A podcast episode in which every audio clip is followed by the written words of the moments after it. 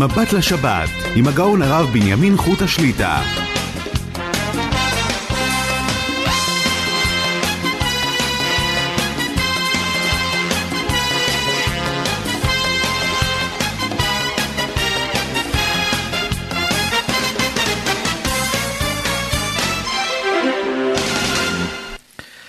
בסימנה טבע, שלום וברכה, ברוך השם, נפגשים לשעתיים מבט לשבת, שבת בראשית, ערב שבת קודש. כמובן נודה בתחילה לצוות המסור והנפלא, יורם יצחק וזנה, וכן לשמחה בונים. חפץ השם בידם יצלח להגדיל תורה ולאדירה.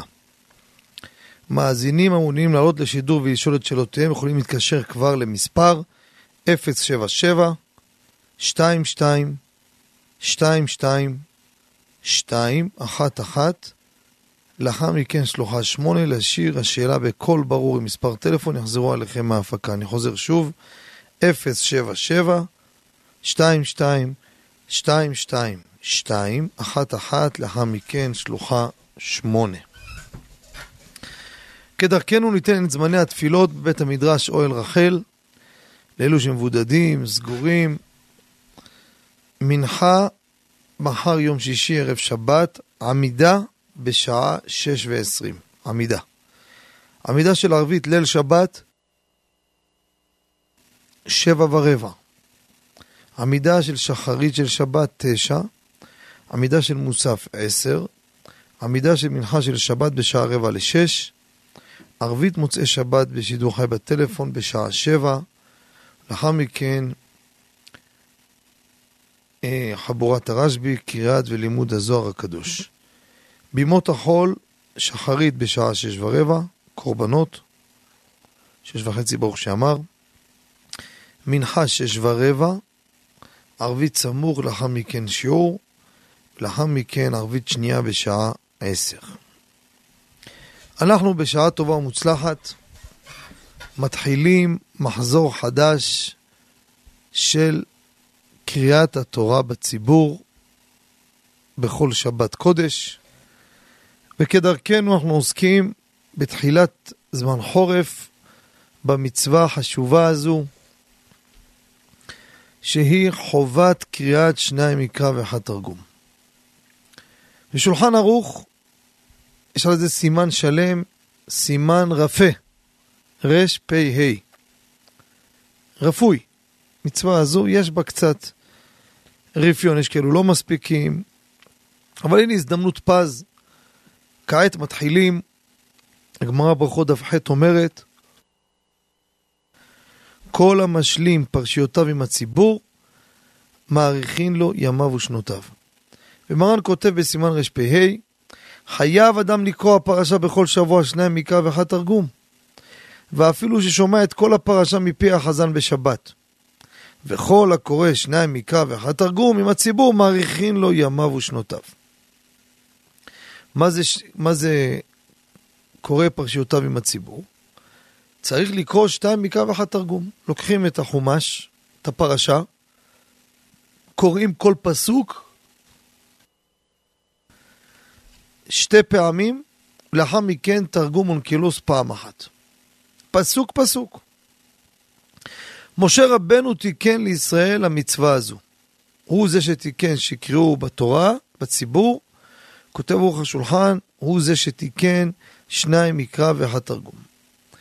מדוע התקנה הזו? מה הטעם של המצווה הזו שחייב אדם לקרוא הפרשה שניים מקרא ואחד תרגום? תרומת הדשן, כך לומד בדעת רבנו חננאל, כדי שיהיה רגיל במה שהציבור קוראים. כשאדם רגיל, רגיל, רגיל לקרוא, אז בהמשך הזמן הוא כבר רגיל, יודע לקרוא את הפסוקים, יודע לפחות את הניקוד כמו שצריך. חיילות או לתורה ידע לקרוא. אז גם שיהיה רגיל, הלבוש מביא שיהיה בקיא בתורה. יש עוד טעם מאוד מחודש לגאות מימוניות, שמא לא יכוון דעתו בבית הכנסת לכל הפרשה, ויצא במה שקרה כבר. חידוש גדול מאוד. לא יכוון בבית כנסת, לפחות יצא במה שקרה לפני כן שניים מקרא ואחד תרגום. יש הגאות על הגמרא בחוד אבחת, הגרם הורוויץ. מביא מה הקשר אריכות ימים ושנים לבין המצווה של שתיים מקרא ואחד תרגום. אומר, כידוע הגמרא מביאה, מי שקוראים לו לעלות לתורה ולא קורא, לא עולה, שם משמור, מקצרים לו ימיו ושנותיו. כי הם, כי הוא חייך ואורך ימיך. אם אתה לא רוצה, השם ישמור.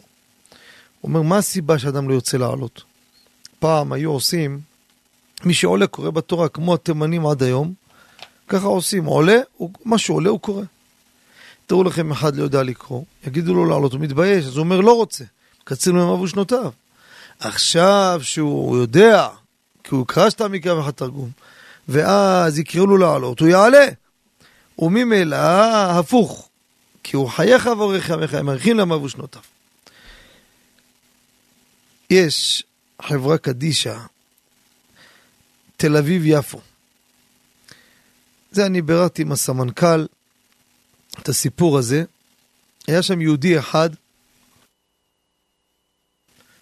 שמו, זכרונו לברכה, קראו לו נוח גרשוני. הוא היה עובד שם שנים על גבי שנים, גם שהגיע לגיל הפנסיה, המשיך, המשיך, המשיך, חי מאה ושלוש שנים.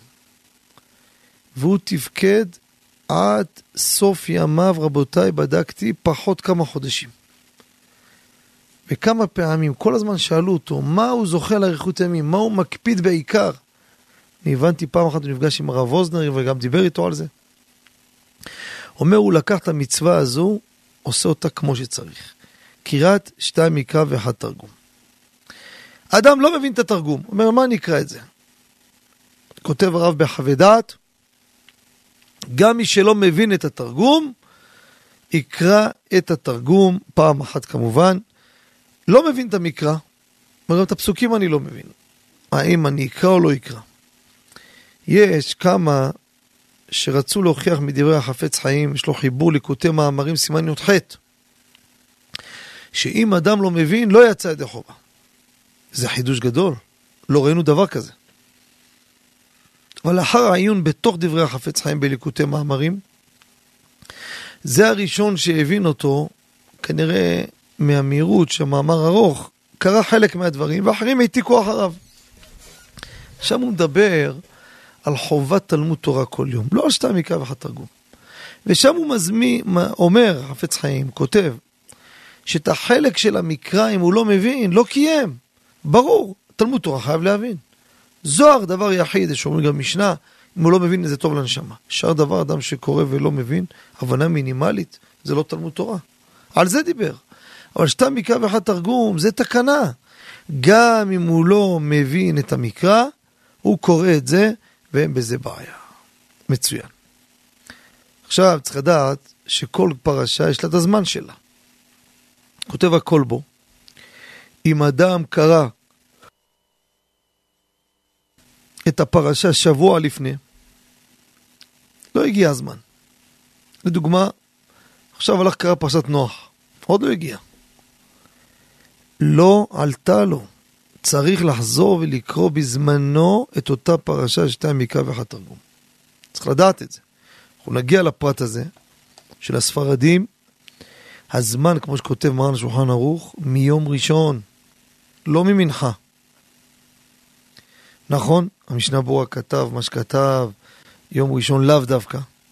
זה משנה ברורה לשיטתו. זה מחלוקת ראשונים. אם מחלוקת ראשונים, איך אפשר לומר במרן שאומר יום ראשון לאו דווקא? יש ראשונים אומרים, כמו הכל בו למשל. אומר, אם קרה לפני כן, לא יצא את החובה בכלל. אז איך נעמיד במרן, שאומר יום ראשון לאו דווקא? שאל אותי, אז למה החפץ חיים משנה ברורה כתב ככה? ופעמים משנה ברורה מסביר לשיטתו לאשכנזים, הוא לא הולך לפי הקו של מרן. הוא כותב פסקים לפי, מישהו הולך כמו הרמ"א, כמו אשכנזים. ספרדי שיקרא לפני יום ראשון, לא עלתה לו. דהיינו, עכשיו אפשר לקרוא. יום אחרי שמחת תורה התחיל. שבת הקרובה, התחילו במנחה, התחילו נוח. אשכנזים אחרי מנחה יכולים להתחיל נוח. ספרדים, רק מיום ראשון הבא. לכן, מי שקרא לפני הזמן, לא עלתה לו הקריאה, וכך כותב גם חזון עובדיה, השכיל עבדי ועוד ועוד, שתחילת הזמן זה מתחיל מיום ראשון. כותב המגן אברהם, גם הבן איש חי, חזון עובדיה, קוראים את הפסוק האחרון של הפרשה, מקרא. גמרתם את הפרשה. הפסוק האחרון, לחזור על הפסוק של המקרא, לא התרגום, כדי לסיים במקרא. כך זה על פי הסוד. מרן החידה במורה באצבע כותב, יקרא את הפסוק האחרון, פעמיים מקרא. סיימתם את הפרשה, שתיים מקרא ואחד תרגום, ונוח מצא עם בני השם, תחזרו, פסוק האחרון, עוד פעמיים, רק את המקרא, כדי לסיים במקרא. יש כאלו מה עושים? לא יכולים לקרוא את הכל פעם אחת. אז הם מחלקים לפי ימים, וככה היה נוהג הגר"א. מצוין, אבל כל יום שאתה מסיים את הקריאה שלו, דוגמה, התחלת יום ראשון, כמו מרן. יום ראשון קראת עד שני, מצוין. עד שני, סיימת את הפסוק האחרון, כל פעם שאתה מסיים קריאה, אפילו לא סוף הפרשה. יסיים, יחזור על הפסוק האחרון, פעם אחת מקרא, או אם רוצה לחזור פעמיים, אדרבה. כך כותב שרגא מאיר, כך כותב שמירת שבת כהלכתה, גם כשמחלקים את הקריאה לפי ימים, יש לחזור על הפסוק האחרון מקרא פעם אחת כדי לסיים במקרא. אותו דבר קורה שתי פרשיות. יש שבת, יש כמה פרשיות, שתי פרשיות. אם הוא עושה את הכל ברצף, סיים פרשה ראשונה, לא צריך לסיים במקרא. הוא לא מסיים, הוא ממשיך. אם הוא לא מסיים, חוזרים לאותו כלל. עוד פרט, אדם שומע שתיים מקרא ואחד תרגום ממישהו אחר. שומע הכל. מישהו יושב לידו יום שישי והוא מקשיב. הלכה למעשה. לכתחילה, כמובן, שעדיף שיקרא בעצמו מאשר יקרא מאחר. אבל אם אדם קשה לו, הוא לא יכול וכדומה, יכול לצאת ידי חובה על ידי ששומע ממישהו את כל הקריאה. אותו דבר אדם שחולה, סובל בעיניים וכו'. כותב מרן הרב עובדיה חזון עובדיה, ישמע את הקריאה ממישהו אחר. ייקח מישהו יגיד לו, תשמע, אתה קורא שתיים מקרא ואחד תרגום, תבוא תשב תקרא לידי. עוד הלכה חשובה, אני לא יכול לומר שאנחנו צריכים ללכת עליה עם כל העוצמה, לפחות להגיד מדי פעם. זה נושא חינוך הקטנים. גם בחזון עובדיה, גם הרב אוזנר בשבט הלוי, וגם אגרות משה מוזמן נוירבך. כולם נקטו. ילד שהגיע לגיל חינוך, יש לחנך אותו לקרוא הפרשה, שתיים מקרא ואחד תרגום. גיל שש, איך יקרא את כל הפרשה? מבוגר קשה לו. תגיד לו, תשמע, תקרא מה שתתחיל. בחינוך, לפחות למד אותו, לאט לאט יתרגל, בסוף יגיע גם לפרשה שלמה. אבל לא צריך לשגע אותו. הוא אומר לו, יזכיר לו בזמן שיש אפשרות לקרוא, לא יזכיר לו בזמן שהוא ישכח, ובזה יקיים מצוות חינוך של שתיים מקרא ואחד תרגום. שגיד לו יושב איתו ביחד, יקרא איתו, גם זה בסדר גמור. עוד דבר חשוב רבותיי, כותב מרן החידה, יש לכתחילה לקרוא את המקרא בטעמי המקרא. הפסוקים שאנחנו קוראים, לא התרגום, הפסוקים, יש לקרוא אותם בטעמי המקרא, אבל זה לא מעכב, גם מי שלא, לא יכול, אין לו זמן, קשה לו, לא יודע, גם כן מקיים את המצווה, וזה בסדר. התרגום, פה זה סיפור. זה סיפור. לשון כף החיים בשם רבנו הארי, אין צריך לקרוא את התרגום בטעמים. אבל בחזון עובדיה מביא בשם הארי לשון יותר, לא שלא צריך. אין לקרוא את התרגום בטעמים.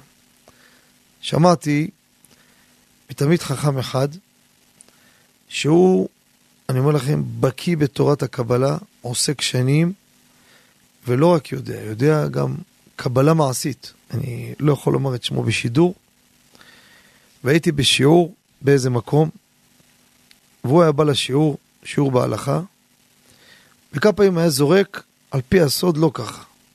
הייתי אומר לו, אפשר לראות? במקום היה פותח ספרים, ממש באמת רואים בקיאות אדירה בתורת הקבלה. פעם אחת, לפני שנים, אמרתי בשיעור, שאת התרגום, כמו שכתוב, שלא יאמר בטעמי המקרא. לא לקרוא אותו טעם המקרא. יש לזה הערה שלא, טעם המקרא זה דבר אחד וזה דבר אחר. ומיד זינק ואמר, נכון, אבל צריך לקרוא את זה בטעם. זאת אומרת, באיזה נגינה, לא לקרוא אותו סתם ככה, מדבר שם, הוא מליל השם, לא, תקיים איזה ניגון, לא משנה, איזה ניגון שיהיה. טעמי המקרא לא נכון, אבל צריך. תראה לי, כבודו יראה לי, אז הוא חיפש, חיפש, לא מצא, אבל אני בטוח, חזקה, כל הפעמים שדיבר, והרבה פעמים, היה במקום מראה הכל. כל מיני ספרים שאני לא יודע מה הם בכלל, הכל מלא כתב יד שלו, ופה, לכן, אני ראיתי שזה בר סמכה, אז אני אומר, כל אחד יעשה מה שרוצה, אין לי מקור לזה. הוא מביא מחכמי המקובלים, הספרים המקובלים הקדמונים, שאת התרגום לא לקרוא אותו בלי ניגון. לקרוא בניגון, אבל לא טעמי המקרא. זה נקודה מעניינת. עכשיו, נשים לא חייבות. רוצות לקרוא? אישה יש לה זמן, עשתה הכל, הכינה הכל, בעלה לא צריך אותה מבחינת הדברים שצריך, הכל הבית מסודר, הילדים, הכל עד רבה. וגם כן, עובדת בטעם, אחד התקשר אליי, אומרת, שמע, אשתי כל היום מתפללת וקוראת תהילים. כל היום. רבן גמליאל, ככה הוא התבטא. לפעמים, זה כמובן צריך, זה, זה כבר תוכנית ל... זה נושא אחר, לא, לא נסתעף. הכל מקרה, אישה שרוצה לקרוא שתיים מקרה ואחת תרגום. אומר, מרן הרב עובדיה היא רשאית, אבל שימו לב, הגאון רבי יוסף שלום אלישיב אומר, שהסגולה הזו של איכות ימים ושנים, היא לא שייכת, שייכת בסגולה בדברים אחרים, אבל בשתיים מקרה ואחת תרגום היא לא שייכת, כי כל המטרה היא זה בשביל שהם מעלים לתורה וכו' וכו', וזה בנשים לא שייך. היא רוצה לקרוא, עד רבה, יש לה שכר של קריאה בתורה וכו'. כמו כן, אדם בטעות קרא של שבוע הבא. אמרנו לפני כן קרא של שבוע הקודם, או קרא שבוע הבא. לא יצא ידי חובה. שבוע הבא יקרא שוב. עכשיו, איך סדר הקריאה? שימו לב. אני אגיד לכם גם על פי הסוד, ונוצא לכם עצה טובה. והרבה מאזינים יודעים, תשאלו, אין חכם כבעל ניסיון. מי שבעל ניסיון יגיד לכם שזה אמיתי. מי שלא היה במצווה הזו בצורה רצינית, קשה. לא נשקר. תדעו לכם, מתחילים קשה. יכול להיות מחר, שישית, תתחילו איזה... עוד שבועיים, שלוש, תתחיל פתאום זה, ופרשה ארוכה. דבר ראשון, כל התחלות קשות. וזה מצוין. צריך אדם לעבור, צריך אדם לעבוד. לא כל דבר זה פיקניק. מה שברור, בהמשך הזמן שאתה מתרגל, רץ לך יותר מהר. זה גם בדוק. ופה אני רוצה לומר, כמה דרכים, יש הרבה דרכים איך לקרוא את הפרשה. אחד אומר לי, תראה, אני רוצה לקרוא את כל הפרשה, מכה אחת, כל הפסוקים, יותר רץ לי. עוד פעם אחת את כל הפסוקים, ועוד פעם את כל התרגום. אחד אומר לי, אני עושה עד ראשון. אחד אומר, כל מיני אופציות. חוץ מהאופציה היסודית והבסיסית, שהיא כל פסוק פסוק. שתיים מקבע התרגום, הלכה למעשה, בכל דרך יצא, חד משמעית. כל אפשרות שאדם קרא, העיקר שבסך הכל קרא, כל פסוק שתי פעמים, ותרגום פעם אחת. אבל, וזה ראינו את זה במקורות, שעל פי הסוד, יש דגש לקרוא פסוק פסוק. פסוק פסוק. זוכר הייתי בחור בישיבה קטנה, בחור בין חמש עשרה, ארבע עשרה, והייתי יושב בית כנסת, זה היה בירושלים, והייתי קורא, בצעירים כל הזמן בלחץ, מריץ כל הפרשה, בא אליי מבוגר אחד, שמע אותי, אומר לא, אתה תקרא פסוק פסוק, אמרתי לו איפה, כתוב שכל הדרכים יוצא. היה שמה, חכם שאול הכהן, זר צדיק וקדוש לברכה. קודש קודשים. זכה לגילוי אליהו, לא סתם אני אומר לכם את זה. זה... היה ענק שבענקי. אני זוכר עוד שהייתי ילד, שמרן הרב עובדיה היה מגיע, איך היה מחבב ומכבד אותו. זה היה דברים פשוטים. היה חסידה קדישה. ואז אמר, בוא נלך נשאל אותו. שמה שהרב יגיד, אנחנו נעשה. אני לא אשכח, ניגש שלו רבנו. זה בסדר מה שאני עושה. אני רוצה לגמור מהר. יותר קל לי כל פסוק לעבור לפה, לעבור לשם, לעבור. אומר לי, הטוב ביותר, שהמלאך הטוב ביותר, שאתה בורא, שאתה מקו אחד תרגום, פסוק פסוק.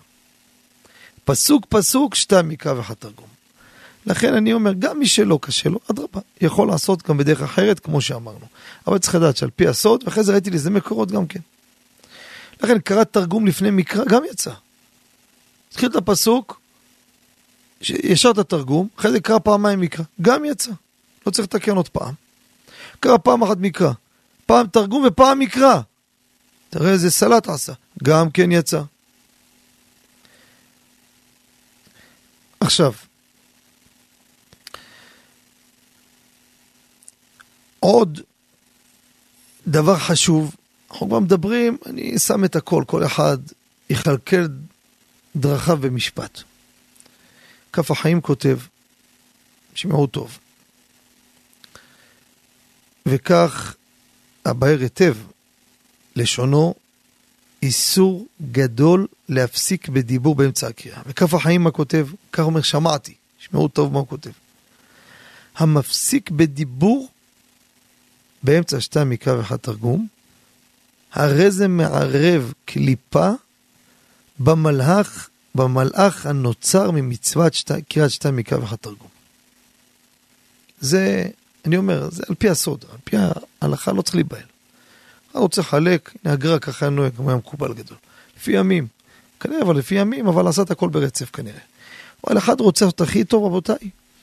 זה מכה אחת ללא הפסק. עד כדי כך, מרן רבי עובדיה, הנהגה שלו הייתה, תתפלו לשמוע, מה שאני בדקתי לפני שנים, שהכל השתה מקו אחד תרגום, אפילו לא היה שותה באמצע. זה, ואני חיפשתי מקור לזה, לא ראיתי. הבאנו בכיוו שבת, שיש להדש, כאילו, ואיך שהכל נהיה בדברו לפני תחילת הקריאה, ובין הפסוקים תשתה, חורף, אתה מכין כוסתה, קיץ, מים קרים, מה שאני נוהג, ואיך שהכל נהיה בדברו לפני הקריאה, אז בין הפסוקים אני עכשיו צמא, אז אני שותה קצת. לא, לא, לא, לא מוציא הפסק דיבור. מה שבדקתי אז, מרן רבנו עובדיה, אפילו לא היה שותה באמצע הקריאה. לגמרי, מקור לא מצאתי לזה. תראו כמה זה חשוב. אבל מי שקשה לו וכדומה, לא מעכב הדבר. אשר יצר, רוצה כבר אתכם מעלו בית הכיסא. פוסקים מביאים שיפסיק. למה? יכול לשכוח. לענות אמן עונה. ברכו ברוך שמו, באמצע פסוק לא יענה. עכשיו, יש לנו עוד כמה פרטים. נספיק עוד כמה דברים. מהו הזמן המובחר לקריאת שתיים מקרא ואחד תרגום? זה אחד הדברים, כרגע עולה לי בראש רק זה, אבל מהנדירים, שאי אפשר לעשות את המהודר ביותר לכל הדעות. למה? שעסקתי בסוגיה הזו, וסיכמתי את הדברים, ומי שיש לו כיוו שבת, חלק א', שבת, סימן רשפה, יראה דבר מעניין. תראו, אתן לכם חמש שיטות, רבותינו הראשונים והאחרונים והסוד, מהו הזמן המובחר ביותר לקריאת שתיים מקרא ואחד תרגום. כשתשמעו את כל השיטות, אז אי אפשר לרצות את כולם. בית יוסף מביא בשם ההגאות, בשבת בבוקר לפני הסעודה. באר היטב, בשם הסוד, ערב שבת, כך הוא כותב בערב טב, לאחר חצות היום. האמת היא, אחרים הביאו על פי הסוד, וכך ההנהגה שלו שמתעסקים בסוד, בערב שבת בבוקר, לאחר תפילת שחרית, כשהוא עטור בתלית ותפילין. זה רבותיי הטוב ביותר, זה על פי הסוד. וכך כתוב רבנו הרי, כך היה עושה. היה גומר להתפלל, כשתפילין לראשו, ותלית על גופו, היה קורא שתה מקרא ואחד תרגום. מגיד משרים, וגם הבית יוסף, בשם המדקדקים, תראו שיטה אחרת לגמרי. להתחיל בערב שבת, לסיים בשבת. מתי יהודה? יהודה עייש. והגר"א, גם אומר לכתחילה זה מהודר, לקרוא בכל יום חלק, נחשב זה מהודר. אז אתם רואים, מחלוקת קיצונית, ודרך כלל בדברים כאלו, יש הסוד יש לו פה משקל, וזה לא סתם רבותיי. שהאדם קורא שתיים מקרא ואחד תרגום, שידע שהוא סיים את הפרשה, במקום קיבל עליו, על עצמו, הערת השבת הקדושה. שימו לב, יש לו הערת השבת, לא, לא קדושת שבת. מה זה משנה? אני אגיד לכם. מבואר ברבנו הרי, אדם שהולך לטבול במקווה, ביום שישי לכבוד שבת, יש זמן מתי לטבול. אדם שהולך בבוקר, זה סתם כמו ביום חול, טובל כל יום. הערת השבת, יש לה זמן, אנחנו נגיע לזה מתי. זה ודאי לא בבוקר. זו לפני חצות, אחרי חצות, שתי דעות. אבל, כתוב ברבנו הרי, שאם הוא קרא שתיים מקרא ואחד תרגום בבוקר, אפילו התפלל בנץ. כבר שבע ורבע הוא קורא שתיים מקרא ואחד תרגום. באותו זמן, כבר קיבל הערה, שיכול ללכת לטבול לכבוד שבת והמוקדם, וכבר קדושת השבת של הטבילה עליו. אחר יטבול איתו ביחד, כאילו סתם טבל ביום שלישי, שום דבר. אין פה הערת השבת. עד שהגיע הזמן, שהוא עצמו מכשיר אותך. אבל שתיים מקרא ואחד תרגום נותן הכשרה לאדם. לפני הזמן הוא כבר מביא על עצמו את הקדושה, שקדושת השבת תהיה עליו. תראו מה הכוח של שתיים מקרא ואחד תרגום. ואתם יודעים, הטבילה במקווה ביום שישי, לא מדבר, אנשים עכשיו מפחדים מהקורונה, זה, זה כבר סיפור אחר. יש כבר הדבקות, אני לא מדבר ברגיל. כותב יסוד ושורש העבודה, הרב זיסקינד, בשער ח' פרק ראשון. ולא להיבהל מה שאני אומר, כי תכף נסביר, נרכך את מה שאני אומר. כותב, מי שלא טובל בערב שבת, אינו מקבל נשמה יתרה בשבת. כך הוא כותב. מי שלא טובל בערב שבת, לא מקבל נשמה יתרה. מי שרואה את זה נבהל, מה? מה? רוב היהודים לא טובלים בערב שבת. מה זה הדבר הזה? זה דבר הזה הטריד אותי. אבל בסייעתא דשמיא מצאתי שאלות ותשובות שלמת חיים. זה היה רבה של ירושלים, רבי יוסף חיים זוננפלד. שלושות שאלות ותשובות, שלמת חיים, חלק א' סימן נ"ז. הוא אומר, מה הכוונה? הוא אומר, לא הבנתם את יסוד ושורש העבודה. ככה הוא משיב שם לשאלה. הוא אומר, הכוונה לפני השבת. מי שלא טובל במקווה בערב שבת, לא יקבל נשמה יתרה מתי? לפני כניסת השבת. אבל בכניסת השבת, כל היהודים מקבלים, גם מי שלא טבל. הוא אומר, חסר פה מילה או שתי מילים ביסוד ושורש העבודה. הכוונה מה שאמר, מי שלא טובל לא מקבל, לא מקבל לפני כניסת השבת. לכן, מי שטובל, זכה לקבל עוד כמה שעות לפני כן. זמן התפילה, רוצים כבר לסיים, לא לפני תחילת שעה חמישית מהבוקר, רבותיי. עכשיו זה דעות, תראו אותה בער היטב, שמכתבים, לא, לא נסתעף מדי, תראו בקיבו שבת את כל הדעות, גם בסוד הבאנו, אבל לא לפני תחילת שעה חמישית. ראינו? שעה חמישית, שעה לפני חצות. רק אז מתחיל הזמן שיכול לטבול לכבוד שבת. מי שיכול בבוקר מוקדם, הוא רוצה לתפוס את המקווה ונקי, מוקדם. זה, תחשוב כמו שאתה טובל כל יום. לכבוד השבת, כל הכוונות שיש בטבילה, לקבל הערת השבת, לפשוט בגדי החול, תיקון הכעס, וכו' וכו', זה לא תקף. לא תקף. אם קרא שתיים מקרא ואחד תרגום, מוקדם, גם אם יטבול בשבע בבוקר, כבר קיבל רישיון ויכול לקבל את קדושת השבת. אז עד כאן זה לנושא בחלק הזה, בלינד השבוע הבא ניגע בעוד שאלות בנושא הזה. רבותיי, כדאי מאוד, כדאי מאוד מאוד. מעריכים לו ימיו ושנותיו. מה זה איכות ימים ושנים? יש אנשים, יש להם איכות שנים אבל לא ימים. הם זקנים סובלים, אז ימים שלהם לא ימים בכלל. שאחד יש לו ימים טובים אבל אין לו שנים. כבר השם ישמור, לא, לא זקן, כבר הולך. הימים יש לו, כל יום אצלו, יום ארוך עד שנגמר, כיף. אומר, תזכו לי שאריכות ימים ושנים, זוכה. גם לאריכות ימים, ימים שלו, לא חלילה בערב תאמר מיתן בוקר, בבוקר תאמר מיתן ערב. הוא נהנה כל רגע, מחכים, זקני תלמידי חכמים דעתם, מתיישבת עליהם, מתרחבת עליהם. הוא נהנה מהחיים. וגם מאריך ימיו, זה ימיו, וגם שנותיו. זקן ושבע ימים ועוד ועוד ועוד, ינובון בסבע.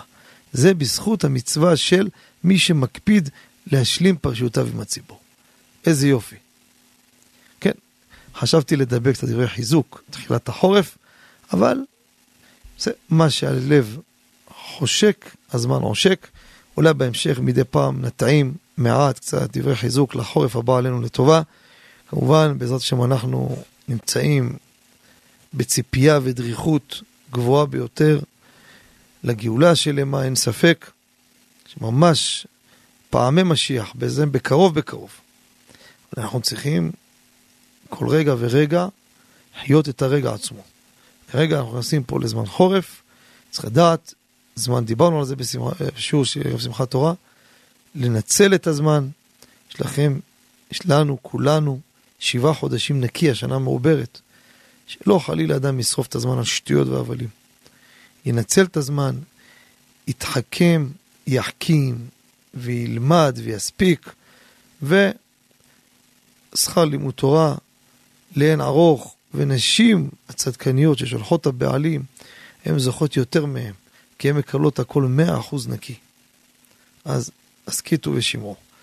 אנחנו נצא להפסקה, אתן שוב את הטלפון למאזינים רוצים להעלות לשדול שאלות שלותיהם, אפס שבע שבע חמש שתיים אחת אחת, לשאלות זה בשלוחה שמונה, ובשלוחה אחת שידור חי של התפילות. רק להזכיר שתי הודעות קצרות חשובות. שימו לב, יום חמישי הבא בבוקר זה זמן התקופה. אתם יודעים, אנחנו כל שלושה חודשים מזכירים שעה זהירות מלשתות מים שמונחים, לא משנה איפה, אם אין בהם חתיכת ברזל בתוך המים. לא שהם בכלי ברזל, בתוך המים צריך להיות ברזל. כפית, סכין, אין, אין. שעה שלמה, אני אגיד לכם איזה שעה אסור לשתות. אחרי שעה אפשר לשתות את אותם המים. אין מה לחשוש. לא צריך לשפוך אותם. יום חמישי הבא עלינו לטובה, בין תשע וחצי בבוקר לעשר וחצי בבוקר.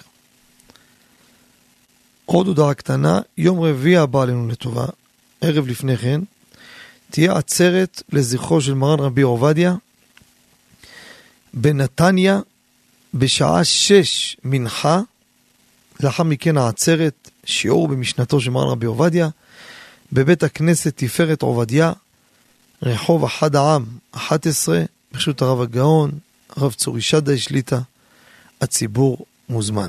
אנחנו יוצאים להפסקה, ומיד שווים למאזינים הנכבדים, בבקשה. אתם מאזינים למבט לשבת, עם הרב בנימין חותה. שבנו, לפני שניגש למאזין, אתן שוב את הטלפון למאזינים, אפשר להתקשר, אלו שרוצים לשאול שאלות בתוכנית, יכולים להתקשר כבר למספר אפס שבע שבע שתיים שתיים שתיים שתיים שתיים אחת אחת, לאחר מכן שלוחה שמונה, להשאיר השאלה בכל ברור מספר טלפון, ויחזרו עליכם מההפקה. כן, אנחנו ניגש כעת למאזינים. שלום וערב טוב. שלום עליכם. שלום עליכם. רציתי לשאול שתי שאלות. דבר ראשון, מגבון שהוא רטוב, וכאלו אסור לסחוט בשבת, או ביום טוב, ובטעות סחטו אותו, האם מותר בהנאה? זו שאלה ראשונה. שאלה שנייה, לפעמים אתה הכנת מגבון, שהוא היה רטוב, אבל התייבש, והאם אפשר כן לשים עליו מים בשביל ש... זה רטוב שניתן להשתמש איתו. ש... כן, שאלות יפות ומעשיות. שאלה ראשונה שואל המאזין הנכבד, מגבון בשבת שסחט אותו, האם מותר להשתמש בו או לא? קודם כל, אם בכלל מותר להשתמש במגבונים לחים, זה מחלוקת גדולה. והלכה למעשה, דעתם גם של מרן הרב עובדיה וגם שגאון רב שלמה זלמן אוירבך, שזה מותר. עכשיו, יש שחלקו על כך ודאי, אבל השאלה היא שאלה עקרונית שכבודו שואל, מה קורה עם הגבון שבאופן שאסור להשתמש בו? לאותם דעות, נגיד היה בו כמות נוזלית גדולה, והלך בטעות וסחט אותה מגבון. האם מותר להשתמש במגבון או לא? כשאדם סוחט את הדבר ועושה אותו ראוי לדבר, זה נקרא מעשה שבת. באופן שזה אסור.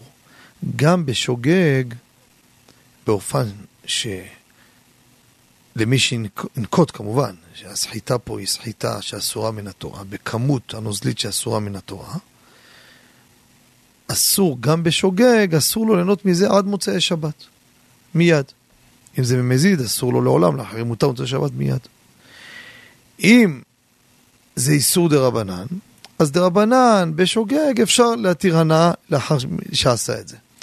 לכן אני, אני עונה, לא נחרץ, כי זה תלוי לפי איזה חכם אתה הולך. שהגאון הרב מרדכי אליהו, הוא חילק במגבונים, כנראה דיבר על חברות כאלו זולות, פשוטות, תלוי המגבונים למעלה או למטה, לפי כמות הנוזלים. אמר, איפה שפחות נוזלים מתיר. איפה שהרבה, אומר, זה ממש ממש, זה הרבה נוזל, זה סחיטה. עכשיו, מה שכבודו שאל, אדם שלקח מגבון יבש, הוא עכשיו רוצה לנקות, רואה אותו יבש לגמרי, בוא נכתיב אותו במים. אז מה, מה עושים בזה? קודם כל, אסור להרטיב אותו במים, מחשש שמא ישחט. זה, אני לא, עכשיו, אני לא, מצד, מצד ביטול כלי מכנו, אין בזה בעיה, כי זה הייעוד שלו. אבל, כמו סחבה למשל, לא עובר על ביטול כלי מכנו, מיועד להיות לך. אבל, יש בעיה של חשש לסחיטה. וממילא, אם עבר איסור, חוזרים לו את הנקודה, אסור לו לטלטל את זה, אם אנחנו בהנחה, שזה אסור, או למשל לכתיב את זה הרבה הרבה הרבה, שגם לדעת מרן הרב עובדיה זה היה בעיה. כמות נוזלים מרובה. אז ודאי, הוא כבר לא יכול לטלטל את זה גם. כי ממאה חשש, שמא ישחט, כל בגד רטוב אסור. על ידי שתי בני אדם, רק לטלטל אפשר, עשרה בני אדם, שתי בני אדם, כמובן בלי לשחוט. אז בזה בעצם יהיה, יהיה תלוי הדבר הזה. אבל שוב אני אומר, לא מדין איסור הנאה, כן?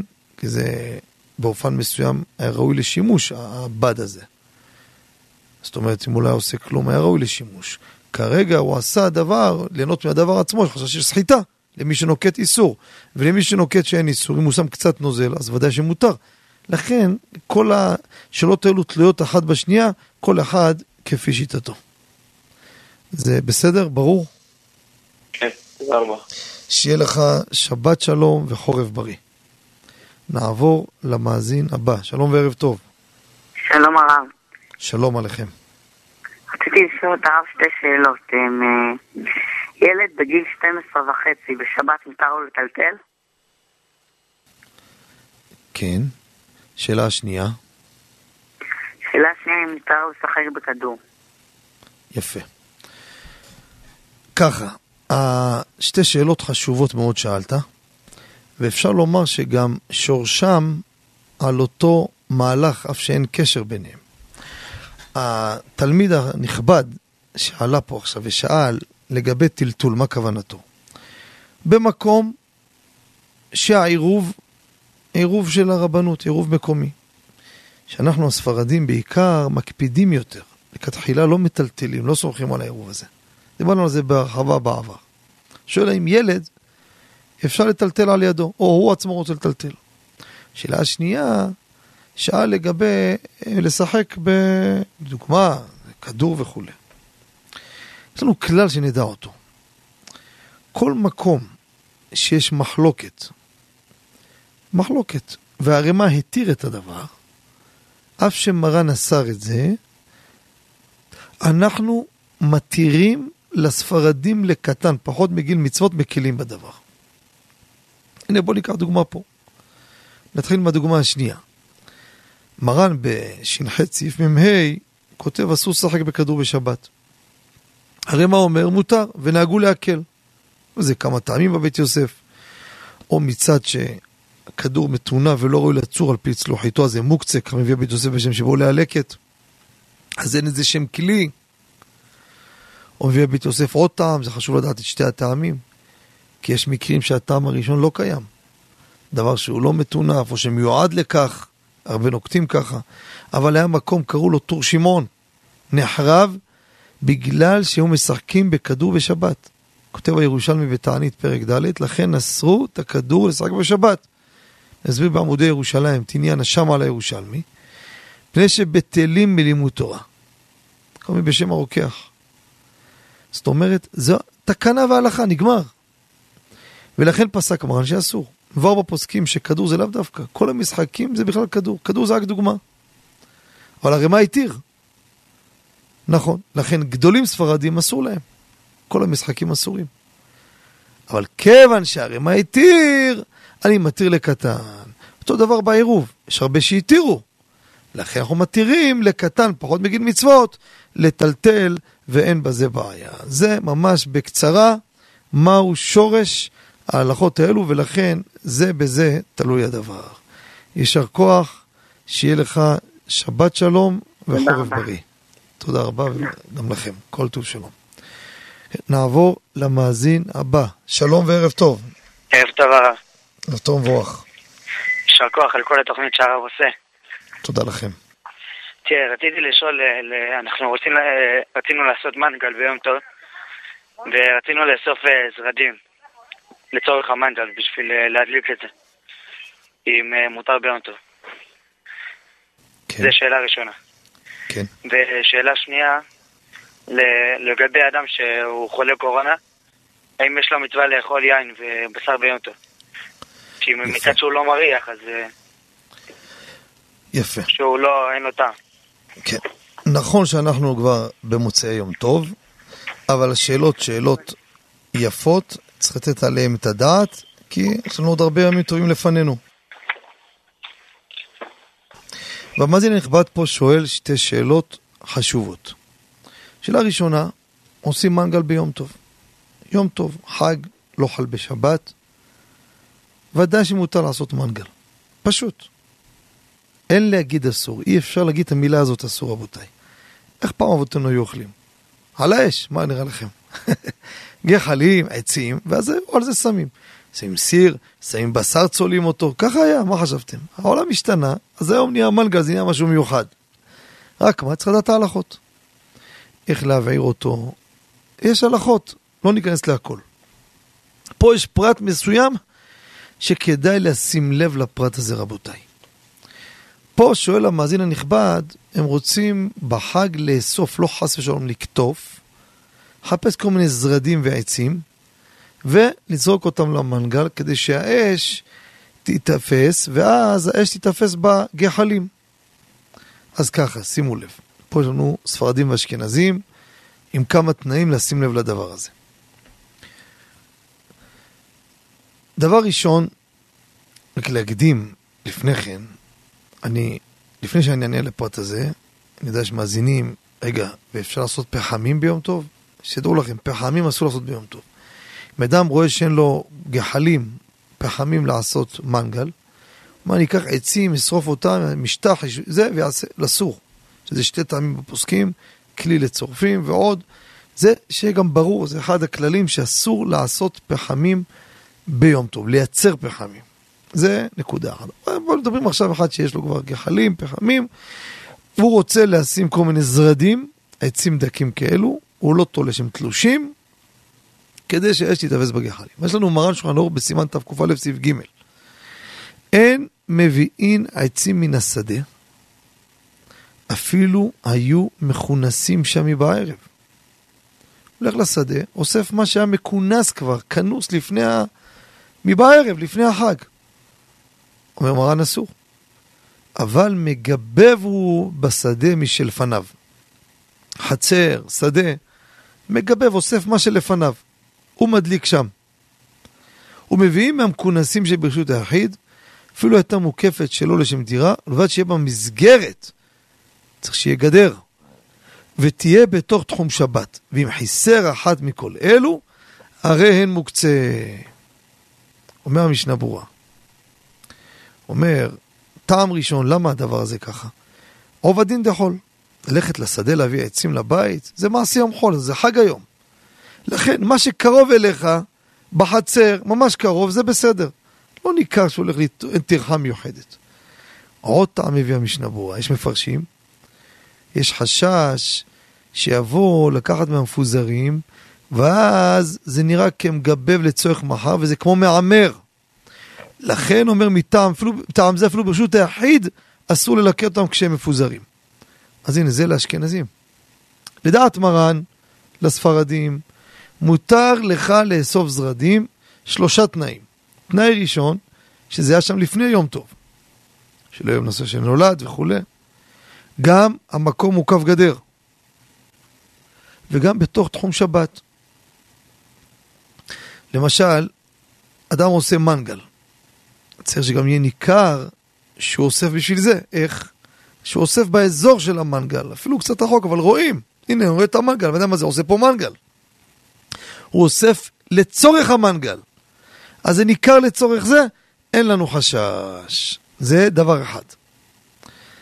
עוד תנאי יש לנו לשים לב רבותיי, זה שולחן ערוך בתף קוף י' סעיף י' א', שאוספים את העצים וכל הדברים האלו, אומר מרן, אין מביאים עצים לא בחבל, לא בקופה, לא במחצלת, מביאים מטפחת ובחיקו.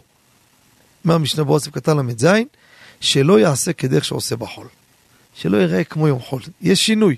לכן גם כשהוא מביא את זה, לא יביא את זה למשל בארגז או בסל, אוסף בידיים, באחדים, אין בזה בעיה.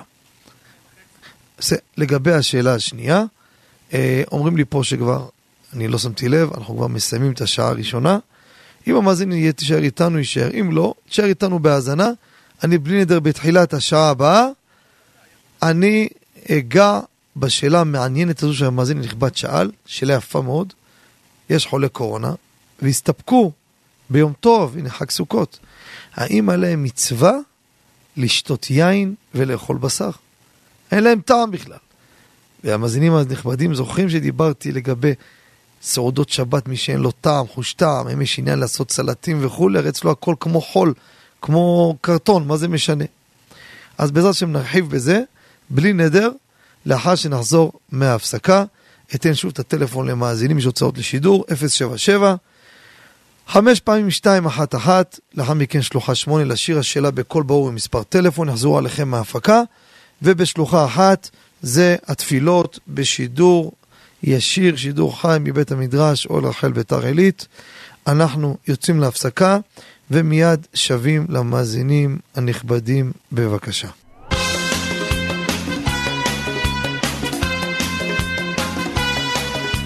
מבט לשבת עם הגאון הרב בנימין חותה שליט"א.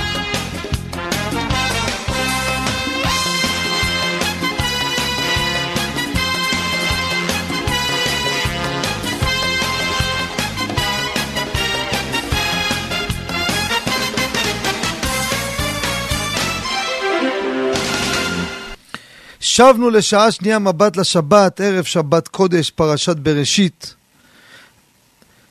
בסימנה טבע. נודה שוב לצוות המסור והנפלא, ידידנו יורם יצחק וזנה, ידידנו שמחה בונים, חפץ השם בידם יצלח להגדיל תורה ולהאדירה.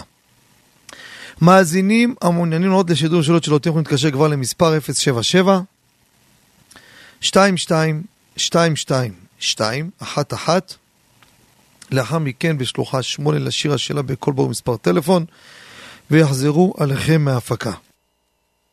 אני חוזר שוב, אפס שבע שבע חמש שתיים אחת אחת, לאחר מכן שלוחה שמונה. לפני שנשוב למאזין שאיתנו מסוף השעה הקודמת, ניתן שוב כדרכנו את זמני התפילות בזריזות. מנחה ערב שבת עמידה בשעה שש ועשרים, ערבית ליל שבת עמידה שבע ורבע, שחרית תשע, מוסף עשר, מנחה של שבת עמידה רבע לשש, ערבית מוצאי שבת לאחר מירת עבדים בקודש לחול בשידור חי בטלפון בבית המדרש אוהל רחל בשעה שבע לדוד ברוך השם צורי, בטלפון אפס שבע שבע חמש שתיים אחת אחת, בשלוחה אחת בשידור חי. תפילת שחרית כל בוקר שש ורבע קורבנות, מנחה שש ורבע ערבית צמור, לאחר מכן שיעור, וערבית נוספת בשעה עשר. עוד הודעה חשובה, זה הודעה לתושבי בתר עילית. ליל שבת הקרוב, ליל שבת קודש, פרשת בראשית, תתקיים שירת הבקשות ברוב פאר והדר, בבית מדרשנו אוהל רחל, רחוב קדושת לוי חמישים, בליל שבת קודש, עונג שבת אמיתי רבותיי, בשעה תשע, בהשתתפות פייטנים חשובים ביותר, מהעיר ביתר, הרב בנימין שושן, הרב יונתן אברהמי, הרב אבינועם סילם, הרב שלמה אסרף, הרב שלמה ניסן, הרב יעקב נקי, שליטה כל הרבנים, בנוכחות ראש המועצה, הרב נוח צדוק, השם ישמרו וחיהו, יהיה דברי תורה, פיוטים, ממש עם כיבוד קל ועשיר. הציבור, תושבי ביתר עילית מוזמנים לעונג שבת, ככה שבת בראשית, לכבוד השבת הקדושה בשעה תשע בליל שבת. כן, אה, עוד דבר חשוב נזכרתי, זה פינת המחברי הספרים, מן מלכי רבנן, מי הם המלכים אלו תלמידי חכמים, ואנחנו נותנים פרסום לספרים שהגיעו למערכת. אה, הספר הראשון, ספר ויברך משה, זה עוסק בהלכות ברכות וגם במצוות התלויות בארץ. בנוסף בספר הזה יש שאלות ותשובות, שואל ונשאל על הלכות ברכות מהגאון רבי חלפון הכהן זצ"ל. את הספר הזה חיבר הרב הגאון בן ציון הכהן, שליטה מאיר נתיבות, מספרו אפס חמש ארבע שמונה ארבע שבע תשע תשע אחת שמונה. אני חוזר שוב, אפס חמש ארבע שמונה ארבע שבע תשע תשע אחת שמונה. עוד ספר חשוב הגיע למערכת, נר אבנר, חיבר אותו הרב הגאון רבי אבנר קבץ, שליטה מאיר ירושלים, זה תלמיד חכם מופלג, ראש כולל, בקי בהלכה. זה לא הרב שנמצא ברדיו שמוסר על זוגיות, זה אחד אחר. הספר הזה עוסק בחקירות מעניינות בהלכה בהלכות שבת, ספר מאוד מעניין, מספרו אפס שתיים חמש שמונה אחת חמש שלוש שבע שש. אני חוזר שוב, אפס שתיים חמש שמונה אחת חמש שלוש שבע שש. עוד ספר אחרון מעניין הגיע, ספר התינוק. מה זה ספר התינוק? תראו, הכל יש בתורה.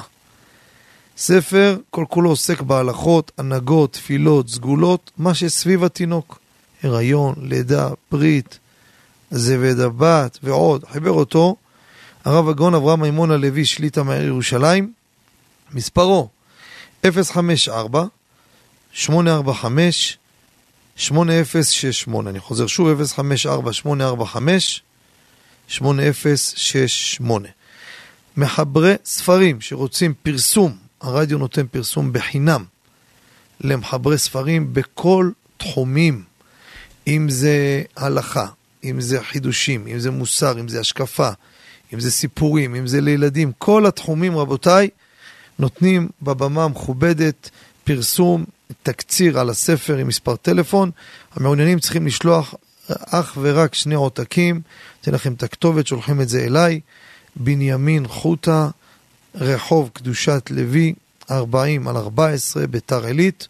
שני עותקים, אני עובר עליהם מלמעלה כמובן, נותן תקציר כמו שאתם שומעים עם מספר טלפון, ועד רבה מפרסמים, עושה מצווה מחברי הספרים. עד כאן זה הנושא של ההודעות והזמנים ופינת מחברי הספרים. אנחנו ניגש למאזין שהיה איתנו בסוף השעה הראשונה. שלום וערב טוב. ערב טוב כבוד הרב. או, שאלה ראשונה, אנחנו גמרנו איתה. אמרנו את כל התנאים לגבי אסיפת זרדים, עצים למנגל, אמרנו את התנאים. כבודו הביא עוד שאלה מאוד מעניינת, יחזור עליה שוב. לגבי אדם חולה קורונה, שיש מצווה לאכול בשר ויין, שמחת חג ביום טוב.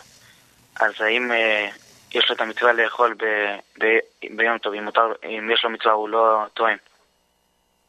יפה מאוד. שאלה יפה, ונתן לנו פה עוד נקודה מעניינת, נהניתי מהשאלה הזו, ולפני תקופה, לא יודע כמה חודשים, עלה גם מאזין שאל, על אותו משקל, שאלה יפה מאוד, בעזרת השם עלי בדי לחטא חלק ד' תהיה על זה תשובה, מאוד נהניתי, שאל לגבי סעודת שבת, מה השאלה? הוא לא יאכל, אוכל. אומר, תראה, אין שום טעם, אין ריח, והוא נמצא לבד, או נגיד המשפחה כמה, הם כולם שם חולי קורונה, והם לא מרגישים את חוש הטעם. אומר, למה להכין סלטים, דגים, הרי הכל בטעם של קרטון, קח משהו אחד פשוט, תגמור את הסיפור.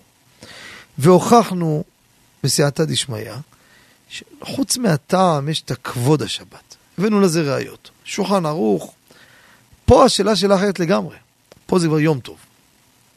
יום טוב זה סיפור אחר לגמרי. וביום טוב אתם יודעים, כמו שמבואר בסימן תקכ"ט, נגענו בזה בעבר, סימן שלם עוסק בשמחת יום טוב.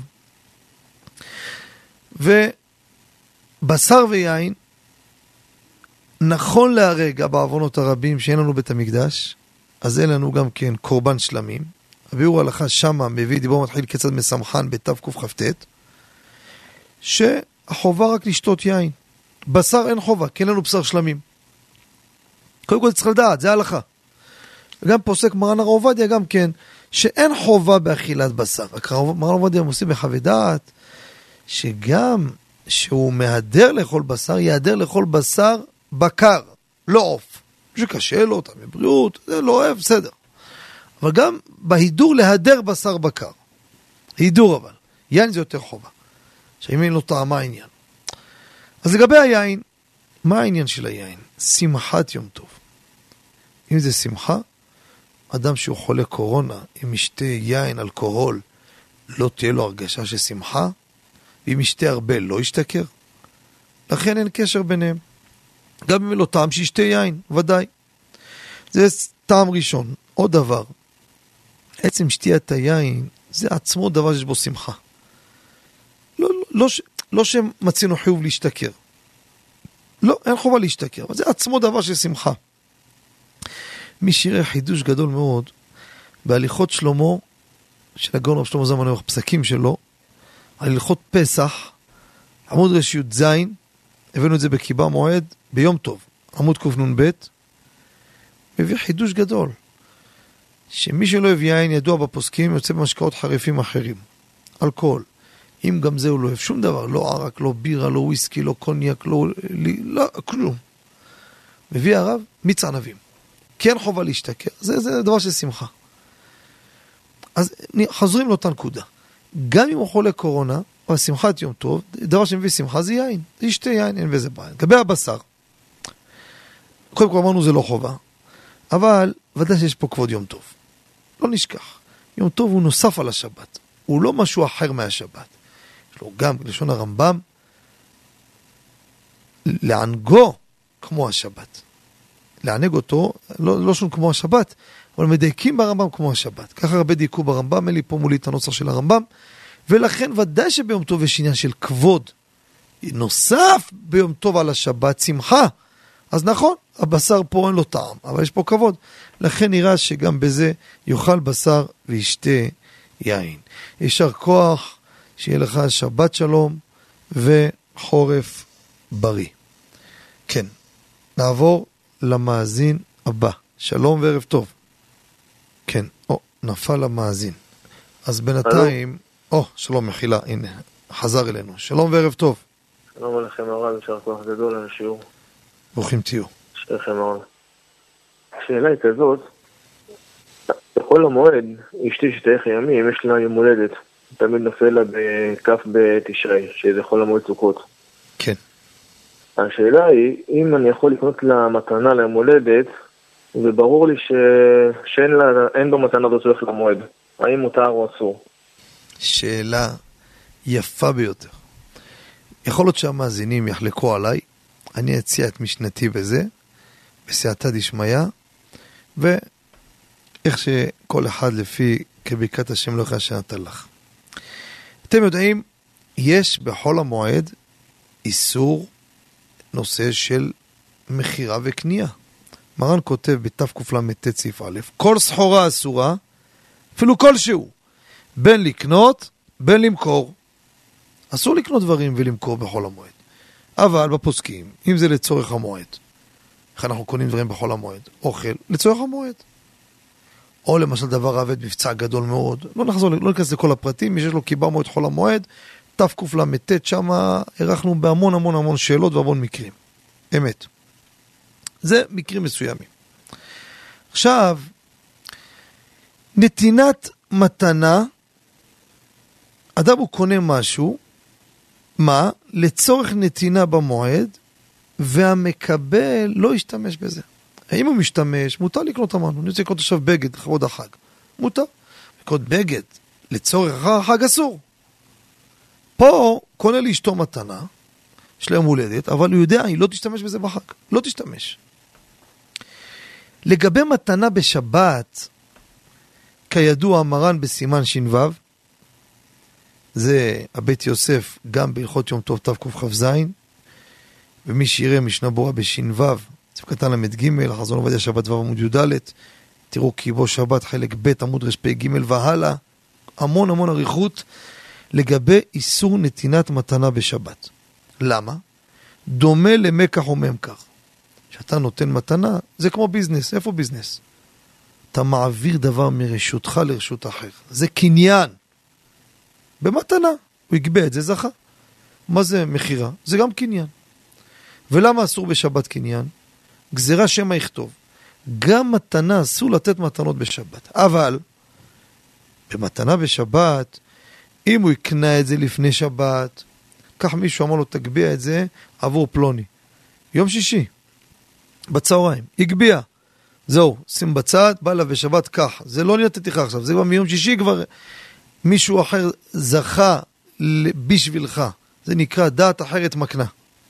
אני לא יכול להקנות לו ישירות לבד, כי אני צריך מי שינתק את זה ממני. זה שלי. אני לוקח מישהו אחר, אומר לו, תשמע, שלמה, תגביע עבור ניסים. הוא מגביע את זה, הוא זוכה בשביל ניסים. זה של ניסים, אני כמו אעביר לו את זה בשבת. זה פתרון אחד. או, שייתן לו את זה בשבת, יגיד לו, אתה לא מתכוון לא לזכות, רק תשמור את זה עד אחרי שבת. זה גם פתרון. או לצורך מצווה, או לצורך השבת. זה לגבי מתנה שהיא אסורה בשבת, שימו לב, היא מותרת, היא משתמש בה בשבת. אנחנו באים עכשיו, מתארחים סעודת שבת, ואם איתנו מתנה, מה הבאנו? קערה. האם המקבל ישתמש בזה בשבת או לא? אם ישתמשו, מצוין. אם לא, אז אסור לתת את זה בשבת. רק ב- לפי התנאים שאני אמרתי לפני כן. עכשיו, חול המועד, רבותיי, שגם אסור לעשות קניין של קנייה ומחירה, אבל הוא שונה לגמרי. יש חילוק בין חול המועד לבין שבת. מחירה, אי אפשר לדמות אותם לגמרי, ראיה פשוטה. מחירה בשבת אסורה בכל מצב, לא משנה לכבוד שבת או לכבוד שבת, מחירה אסורה, בחול המועד מחירה מותרת, לצורך המועד, כבר זה יותר קל. גם הקניין של המתנה שונה בפרטים. פה, שימו לב, שאני נותן מתנה בחול המועד, המטרה היא לצורך המועד, יש עכשיו מסיבת יום הולדת, יש עכשיו יום נישואין, יש עכשיו אורח הגיע. נכון שהוא לא משתמש בזה, אבל המטרה היא לצורך עכשיו המועד, שעכשיו יתקיים פה, העברת המתנה שזה בדרך כבוד ובדרך שמחה לתת לו ולהעניק לו. תשאל אותי, למה בשבת אתה עושה את זה? שבת זה קניין אחר.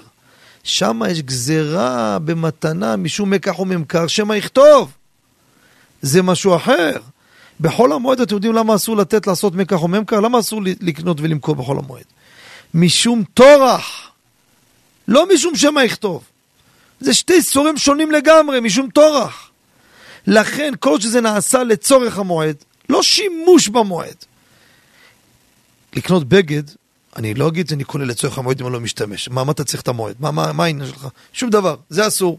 כשאני נותן למישהו, המטרה היא העברת המתנה לשמח אותו, לכבד אותו. הגיע אורח, מארח, מתארח, כמו שאמרנו יום הולדת, יום נישואין, כל הדוגמאות האלו. פרס לתלמיד, אף שהוא לא משתמש, זה נקרא לצורך המועד, עכשיו שמתקיים. ובסייעתא דשמיא, מצאנו שגם כן כתב בחוט שני חול עמוד עמוד רשתת וו, וגם הגאון רבי יוסף שלום מילה שהביא אותו שיש חלק ג' עמוד סמכתת, מי שיש לו קיבה מועד יום טוב עמוד נונתת גם יראה, שדין של מתנה בחול המועד מותרת אפילו שאין שימוש במתנה בחול המועד. לכן הלכה למעשה, מותר ליתן מתנות בחול המועד, כמו כן גם לקנות מתנה לצורך. ליתן מתנה בחול המועד, ואין בזה בעיה, זה גם בפשטות נחשב לצורך המועד. ישר כוח, ושיהיה לכם שבת שלום וחורף בריא. תודה רבה. תודה לכם, שלום שלום, כל טוב. נעבור למאזין הבא. שלום וערב טוב. שלום וברכה הרב. שלום עליכם. קודם כל ישר כוח לרב, איך הכל ברור. תודה לכם. בעיר, כל השאלות המעניינות הללו. באמת ישר כוח לרב, שהרב זכה ככה באמת את לשונו. רציתי לשאול, התחלנו להגיד כבר משיב הרוח ומוריד הגשם, תקופת הגשמים הגיעה. אדם הולך לבית הכנסת ביום שבת והכיפה עפה לו, וכולה נרטבה, נכנסה לתוך שלולית של מים. מה הוא עושה עם זה? איך הוא הולך לבית הכנסת? מה עם כבוד הבריות? אה. יכול לספות את זה. בגשמי הוראה, יפה מאוד.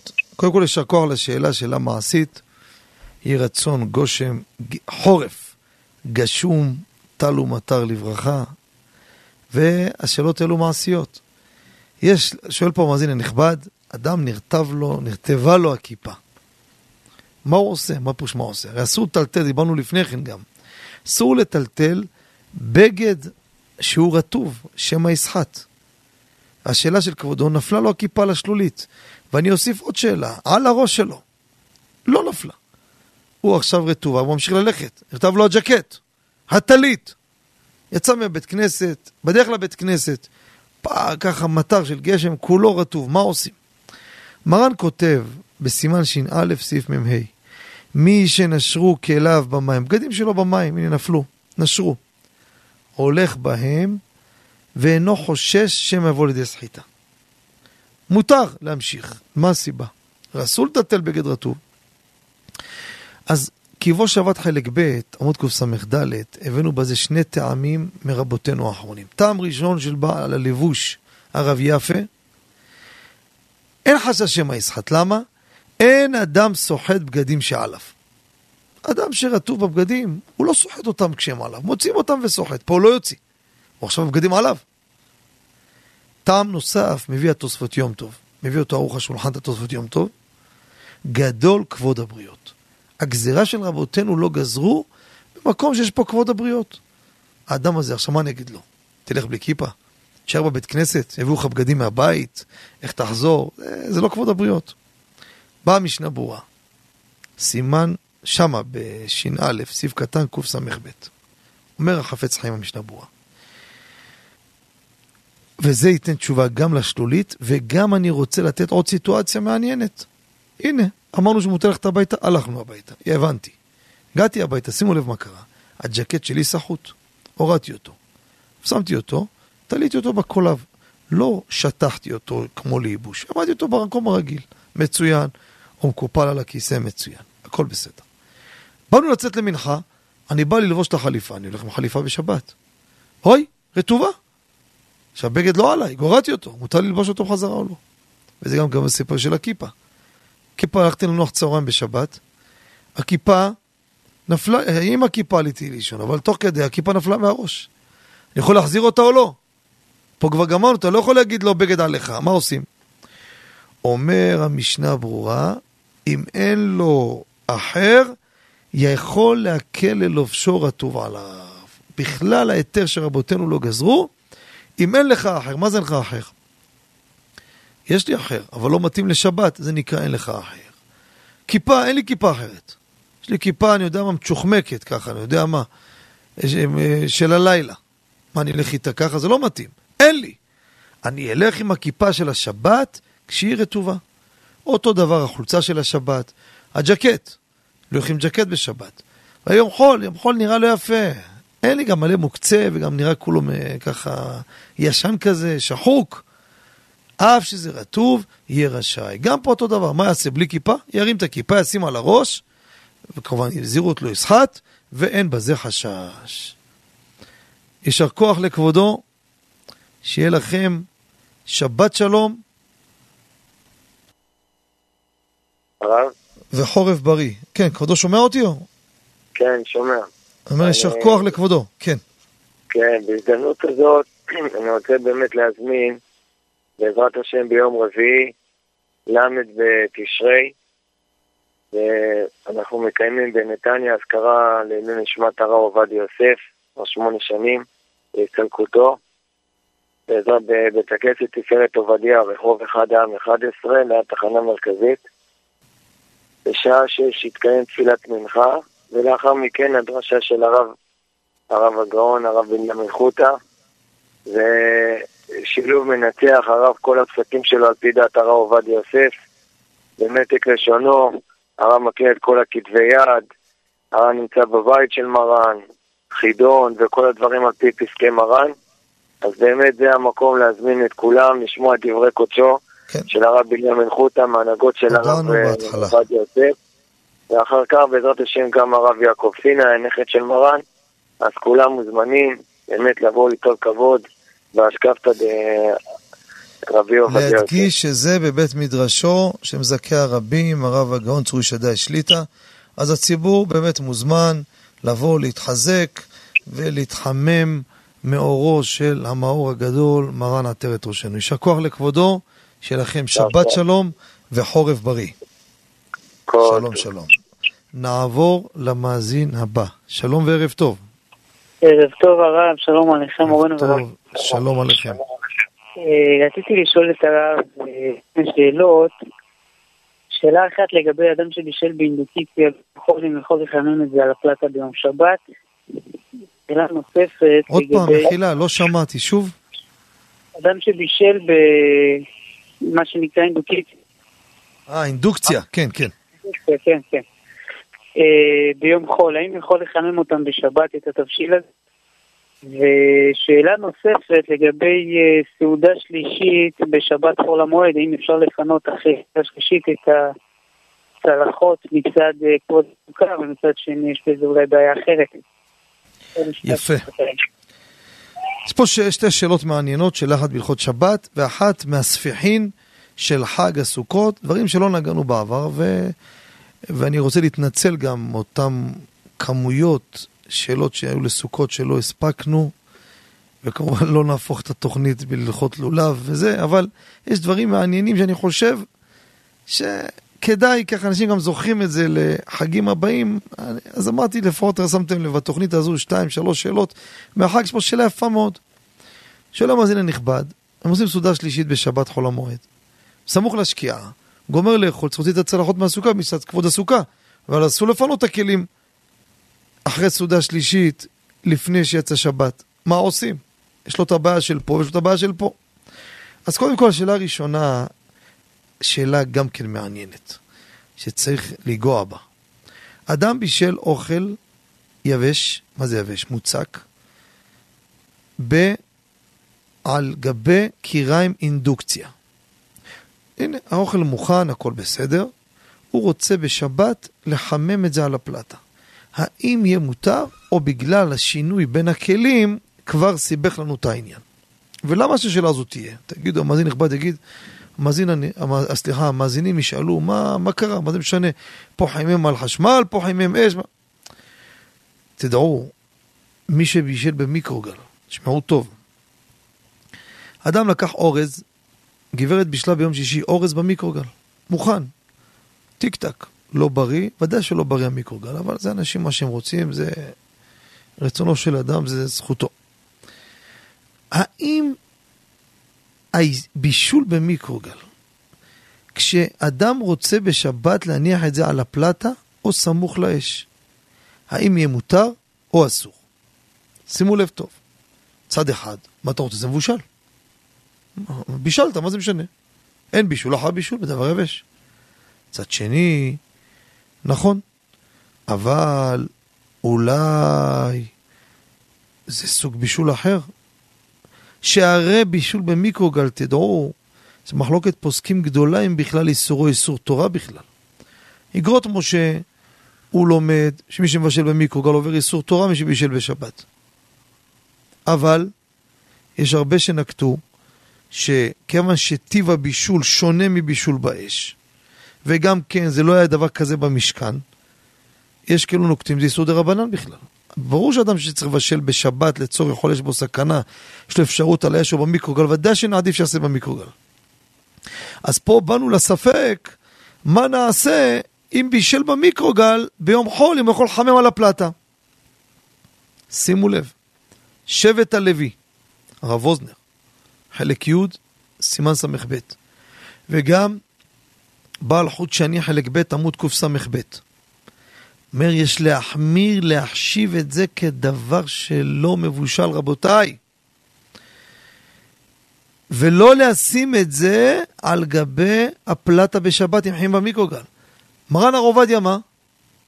תפתחו הלכות עולם חלק ד' עמוד מ"ב, מרן הרב עובדיה הסתפק בזה, תתפלאו לשמוע. לא הכריע, לא ידע. מרן הרב עובדיה נשאר בצער חיון, ואני מסופק.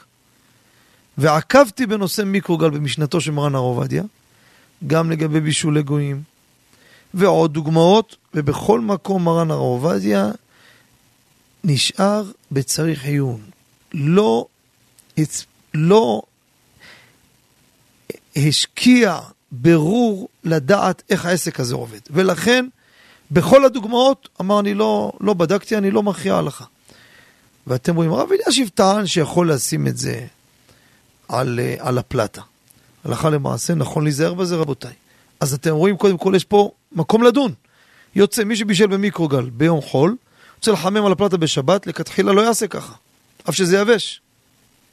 אתה אומר מבושל, זה לא אותו טיב בישול. עכשיו בוא נלך לאינדוקציה. אינדוקציה, פשוט, לעניות דעתי, אין בזה שום בעיה ויכול לחמם על הפלטה. ואני אסביר למה. אינדוקציה זה גוף חשמל, חשמלי, שנעשה על ידי מגנט, מכוונתי. יש סוג מתכת מסוימת, לא כל סיר עובד, שמריחים את הסיר על גבי הקיריים, האינדוקציה, יש מגנט שקולט אותו, ואז הוא מדליק את המבאר. זה כמו כל גוף חימום רגיל, כמו גוף חימום של הפלטה גם. אז אם בישל באינדוקציה, יכול להזניח על הפלטה בשבת. זה לא כמו מיקרוגל. מיקרוגל זה גלים, זה משהו אחר לגמרי. שם זה לא חם, תיגע במיקרוגל, הוא לא חם בכלל. שם אני מבין את הספק. והרבה נוקטים שאסור לשים את זה על הפלטה. בשבת. אף שזה נראה לך מבושל, אבל זה לא הבישול שדובר. טיב הבישול שונה. לא מצד צורה, חוד מצורה, טיב הבישול. אבל באינדוקציה אין שום בעיה שניח את זה על הפלטה. זה לגבי השאלה הראשונה. לגבי השאלה השנייה. נכון, כי במועד הבאנו בסוכות עמוד צדיקי שיש להסיר את הצלחות בסיום האוכל שאני אומר לאכול. לא משאירים בסוכה, זה לא כבוד הסוכה. כמו שאסור להכניס סירים, זה פוסל את הסוכה. לא משנה אם הסיר נקי, לא נקי, יפה, לא יפה. סירים, כך פוסק מרן הרב עובדיה, גם לא מכניסים סירים. צלחות פוסק מרן הרב עובדיה גם כן, שנכון להוציא אותם, שאתה גומר לאכול. אם אתה משאיר זה, לשים קליפות וכדומה, זה משהו אחר. אם סיימת, תוציא. כאן הרב הרבך לא הקפיד בזה, זה לאשכנזים. עכשיו, סעודה שלישית, מרן בשין ח"ג סעיף ו', לגבי הדחה, מביא, סיום סעודה שלישית, אסור, זה מצד החנה. אז מה אני אעשה עכשיו? אני בסוכה גמרתי לאכול. אתה אומר לי, להוציא את הצלחות כל שבת אסור לך. מגיע הסוכות, אני לא יוציא, אבל הם הסוכה. לעניות דעתי רבותיי, יוציאו. מה שאני מוציא, לא מצד הכנה משבת ליום חול. לא בשביל לסדר לגמור, כמו בכל שבת, שאני אומר לך אסור, כי זה סדר והכנה. לא! אני מוציא בשביל עכשיו, של כבוד הסוכה. תועלת מיידית לעכשיו, לא בשביל שהם סודר או משהו, כבוד הסוכה. גם אתה לאכול, תוציא את זה החוצה, לא משאירים פה דברים שהם הם, לוכלכים. לכן יהיה מותר להוציא את זה סמוך לשקיעה, ואין בזה איסור הכנה. ישר כוח לכבודו, שיהיה לכם שבת שלום וחורף בריא. ביי, שלום, תודה רבה. ברוכים תהיו. כן, אנחנו נצא להפסקה, ומיד נשוב למאזינים הנכבדים בבקשה. אתם מאזינים למבט לשבת עם הרב בנימין חותה. שבנו מהפסקה, ניגש למאזין הבא. שלום וערב טוב. שלום וברכה כבוד הרב. שלום עליכם. קודם כל ובראש ובראשונה רצינו להודות לרב לקהילת אוהל רחל על כל השפע הרוחני והגשמי בכל מכל כל מה שהרב מעניק לנו. זה ישר כוח, כבודו יאמר ישר כוח למאזינים שהם שמחזיקים את המקום. בלעדיהם מה הם יכולים לעשות? בוודאי, ישר כוח ממש לכולם. תודה. אז רציתי לשאול כבוד הרב שאלה בהלכות שבת, מעשה שהיה, שקרה לאחרונה, באדם שלא שומר שבת, לא זכה לשמור שבת, והוא, המצב של המחם היה מצב שבת, הוא שם לעצמו את זה הרתחה, רצה לעשות קפה, מיד אמרו לו, מה אתה עושה? הוא חיבה את המצב הרתחה והשאיר את המחם, את המחם על מצב שבת. שאלה מה קורה כעת, האם מותר לי להשתמש במים הללו, מותר לי להכין קפה, יכול להיות נפקמינה, אני לכאורה נהנה מההרתחה שהוא עשה. יפה. תענוג של שאלה. אתם רואים מה זה תענוג? זה נקרא עונג שבת. זה שאלה שהייתי שם אותה בשולחן שבת, וצריכים לדון איך אנחנו מנתחים את הסיפור המעניין הזה. שימו לב מה קרה. יש לו מחם על מצב שבת. מה הם רותחים במצב שבת? בא מישהו, לחץ הרתחה. מה עשה? הפעיל גוף חימום שמתחיל להרתיח את המים. טעות ראשונה. נעצור פה, האם מותר ליהנות מהמים? שאלה ראשונה. הלך יחזיר את זה, אמרו לו מה אתה עושה? חיבה את ההרתחה, יחזיר את זה למצב שבת. עוד, עוד איסור. האם מותר לי ליהנות מהמים או לא? אז אני אגיד לכם פה, מאזינים העיקרים, כמה כללים תוך כדי, ואתם יודעים שיש כלל, זה יעלום, אני תמיד כללים, זה הדבר הכי טוב שיש. כי בכללים עוזר לך לעוד הרבה שאלות מעניינות שלבד אתה מצליח לפחות לדעת איך לשאול, ולפעמים גם לפתור את הבעיה לבד. קודם כל ידוע לכולם, אמרנו את זה כבר הרבה פעמים נחזור, מרן כותב בשניות חציף א', מי שעשה איסור בשבת, אסור ליהנות מהתוצאה באותה שבת. נקודה. אם זה בשוגג, מותר ליהנות מוצאי שבת מיד, אם זה נעשה עבירה על ידי יהודי, ואם זה במזיד, אז העושה את האיסור אסור ליהנות מזה לעולם. זה יסוד. עכשיו, שימו לב פה כמה נקודות מעניינות. אדם שיש לו פה משהו רותח, מים רותחים מבושלים מהצולדת, בכל בסדר. הוא הביא את זה למצב של בעבוע, שלוחץ הרתחה, פתאום מים לים, בור, בור, בור, בור, נכון? יפה. הוא עבר על בישול? לא. עבר על איסור אחר. עבר איסור הפעלת גוף חימום חשמלי, אסור ודאי. בישול הוא לא עשה, אבל הם מבושלים. תשאל אותי, אבל הם רותחים יותר.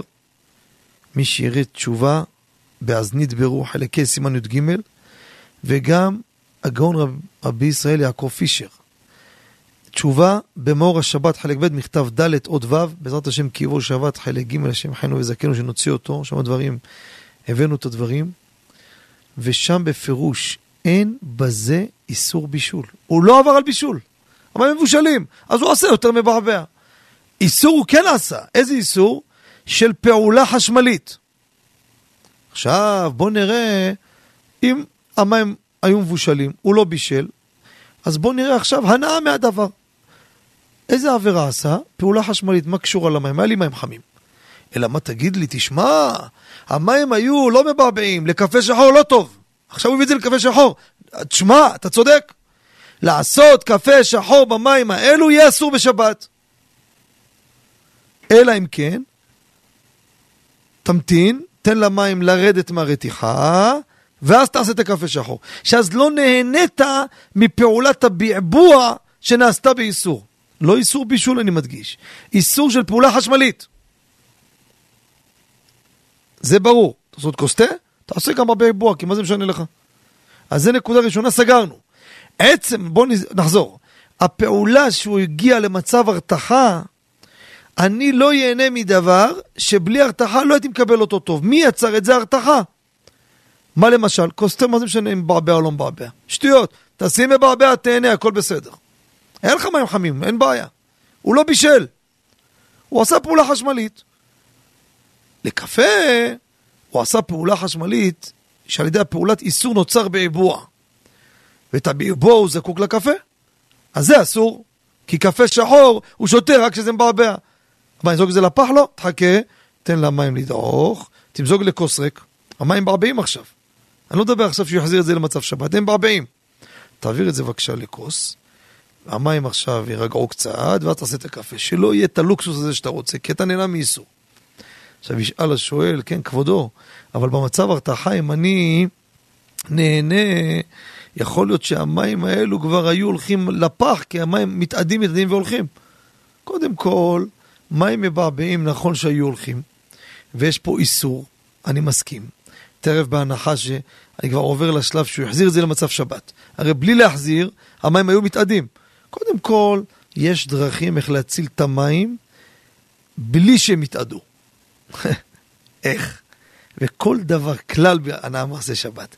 אם יכלתי ליהנות מן הדבר בדרך היתר, פעולת האיסור לא תאסור עליי את השימוש, את ההנאה. אני אסביר עוד פעם.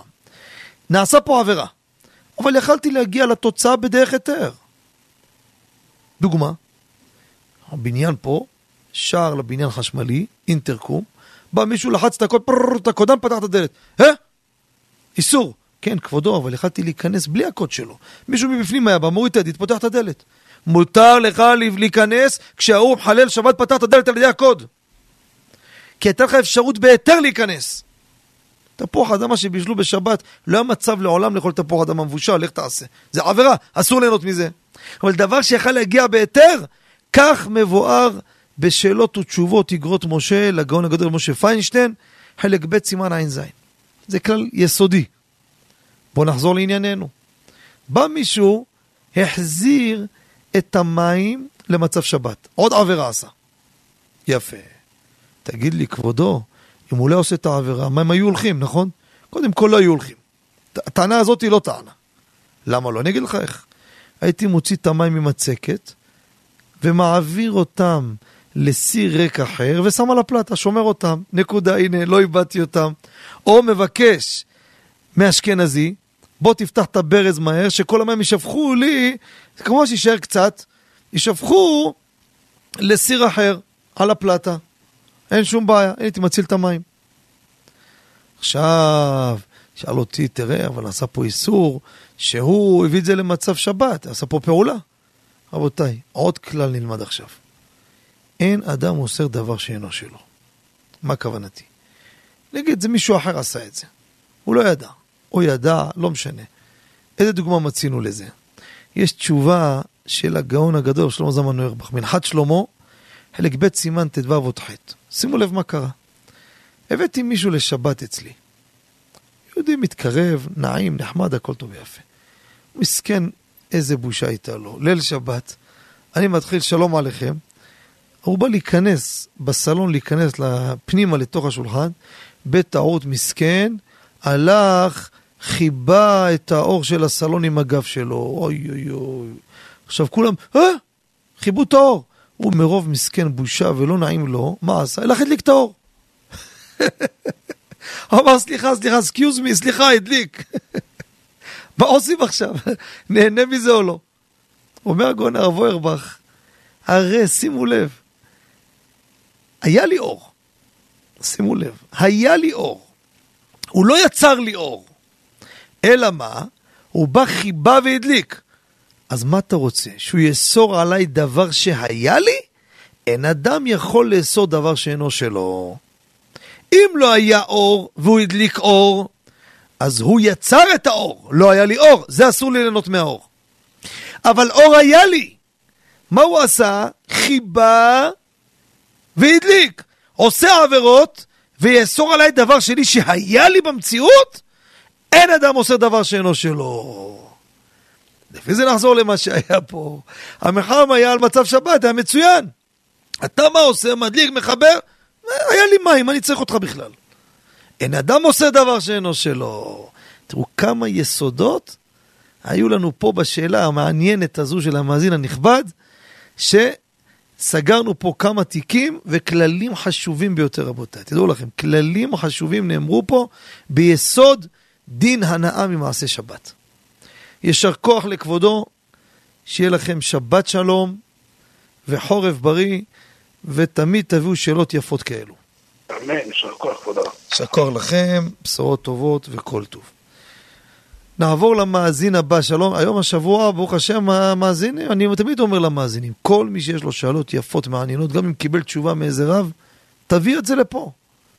זה לא רק סתם תוכנית כן לא, זה, זה מטרה שכולנו ביחד ככה גם כן מלבנים את הדברים, מבררים את הדברים, ביחד, ואנחנו ככה לומדים סוגיות, שככה אנשים לוקחים את היסודות של ההלכות, בסעתא דשמיא. אז למי לזכות מי? לזכות המאזינים הנכבדים. כן, שלום, ערב טוב למאזין. שלום, קודם כל רצינו להודות לרב על התוכנית, כל שבוע. תודה לכם. אם אפשר, שאלה בהלכות שבת. בבקשה. יש כיור שהוא של נטילת ידיים. הניחו בו נגן או פלאפון, וזה יכול להרס מהמים. עכשיו רוצים ליטול שם הידיים בשבת, אז רוצים להוציא את הפלאפון או את הנגן מהכיור. השאלה אם זה מוקצה או שיש בזה משהו להתיר את זה. כן. שאלה, מה אגיד לכבודו? יש עונג שבת ויש כבוד שבת, אני כבר לא יודע לקטלג את השאלות של המאזינים, צריך לבוא פה עם קטלוג של פרגונים, אני חושב, כל מאזין מביא פה, נקרא לזה כיכוב אחר. תראו איזה שאלה יפה שואל המאזין רבותיי, אני אומר לכם, זה, זה תשובות שיהיו בעזרת השם, בעליבא דהלכתא, בהלכות מוקצה כתבתי המון, את הפרט הזה לא זכור לי ולא מצאתי שכתבתי. שואל המאזין נכבד, שאלה יפה, אתם יודעים, כלי שמלאכתו לאיסור, מה זה כלי שמלאכתו לאיסור? כל כלי שמיוחד למלאכה האסורה בשבת, כגון פטיש, מברק, פלייר, קטר, ג'פקה. כלים שלא מקפידים על, על לשמור אותם במקום שלא ישתמשו בהם לשימוש אחר. זה נקרא כלי שמלאכתו לאיסור. בשבת מותר לטלטל אותו, או, או לצורך גופו, או לצורך מקומו. מה הכוונה? או לצורך גופו, שאני רוצה להשתמש בו לשימוש המותר, כגון לקחת אותו, כך מביא מרן, שולחן ערוך בסימן ש"ח סעיף ג', לוקח אותו לשבור איתו קוקוס, לשבור איתו אגוזים. זה פעולה מותרת בשבת. רק אתה משתמש באיסור, לצורך גופו מותר. או לצורך מקומו. המקום שהוא נמצא, אני צריך את המקום הזה. יושב לי פה בכיסא, זה יושבת רבותיי, זה יושבת לסעודת שבת, תוציא אותו, מותר, יפה. בא מאזין הנכבד, מתוחכם, הביא פה יצירה. באמת, שמע מה קרה? הפלאפון שלו, לא פלאפון יוקרתי, פלאפון אברכים. כשר למהדרין, גלת כושר, בלי אס-אמס, בלי וואטסאפ, בלי שום טרפים ועבודה זרה.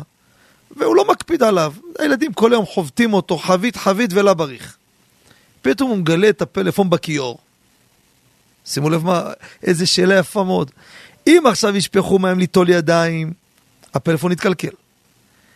אז מה? הרי כלי שמלאכתו לאיסור, לא הדגשתי לכם, שמותר לטלטל אותו רק, אמרתי, או לצורך גופו או מקומו, אבל לצורך שמירתו אסור. יש חשש שיגנבו אותו, או מחמה לצל, אסור. פה אם אני מוציא אותו, אני מוציא אותו כדי לשמור אותו שלא ירטב מהמים. אז לכאורה יש מקום לאסור. מצד שני, אה, אני צריך את המקום שהוא נמצא, אני רוצה ליטול ידיים. איך נתייחס לזה? לעניות דעתי, זה נחשב רבותיי, קודם כל לצורך מקומו, וגם אם הוא גם לצורך שמירתו, אבל זה גם לצורך מקומו בעיקר, זה מותר, ואני אסביר. מה זה צורך מקומו? אני צריך את המקום של הפלאפון? כן, כי אני עכשיו רוצה לשפוך שמיים. וזה, מפ... וזה מפריע לי לצורך שלי. וזה דומה למעברר מולי עכשיו בקיץ, ואני רוצה להזיז אותו לצד השני. למה? כי האוויר מפריע לי. אני רוצה את המקום בלי אוויר. זה נקרא לצורך מקומו. הפלאפון מצלצל ליד המיטה בשבת בבוקר, פלאפון לא יוקרתי שלא מקפיד עליו, מפריע לי הצלצול. אני רוצה מקום נקי מצלצולים, כי אשתי צועקת, הלו, אתה מעיר אותי. מותר לי לקחת את הפלאפון, להעביר אותו למקום אחר. זה נקרא לצורך מקומו, תראו בקיבוש שבת. זאת אומרת, מקומו, לאו דווקא שצריך את המקום להשתמש, שהמקום יהיה נקי, ללא רעשים או רוחות, גם כן.